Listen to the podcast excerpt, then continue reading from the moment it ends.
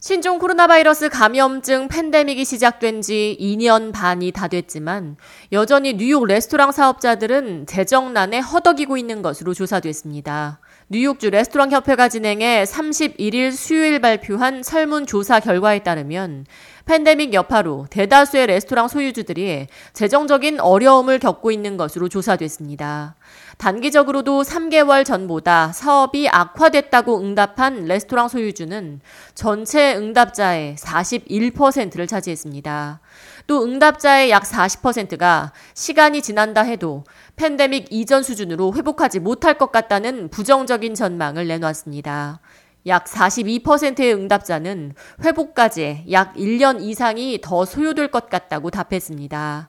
팬데믹 초기 사업 특성상 사회적인 거리두기와 마스크 착용 의무를 적용하기 어려웠던 식당들은 고객 감소로 인해 사업에 직격탄을 맞았습니다.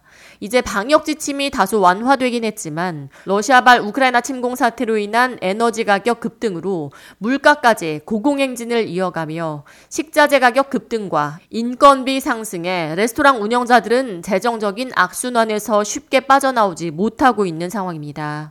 멜리사 플레이슈트 뉴욕 레스토랑 협회장은 연방 정부와 주 정부의 요식업 지원 대책에도 불구하고 레스토랑 운영자들은 지속적인 어려움으로 인해 운영이 힘든 상태라고 토로했습니다. 실제로 응답자의 88%가 식자재 가격 급등으로 인해 메뉴 가격을 인상할 수밖에 없었다고 답했으며 인건비 상승 역시 레스토랑 경영에 타격을 줬다는 응답도 86%를 차지했습니다.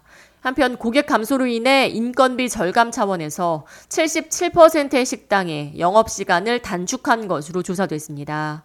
팬데믹 장기화로 인해 고객 감소와 식자재 가격 급등, 인건비 상승으로 레스토랑 운영자들의 한숨이 깊어지고 있습니다.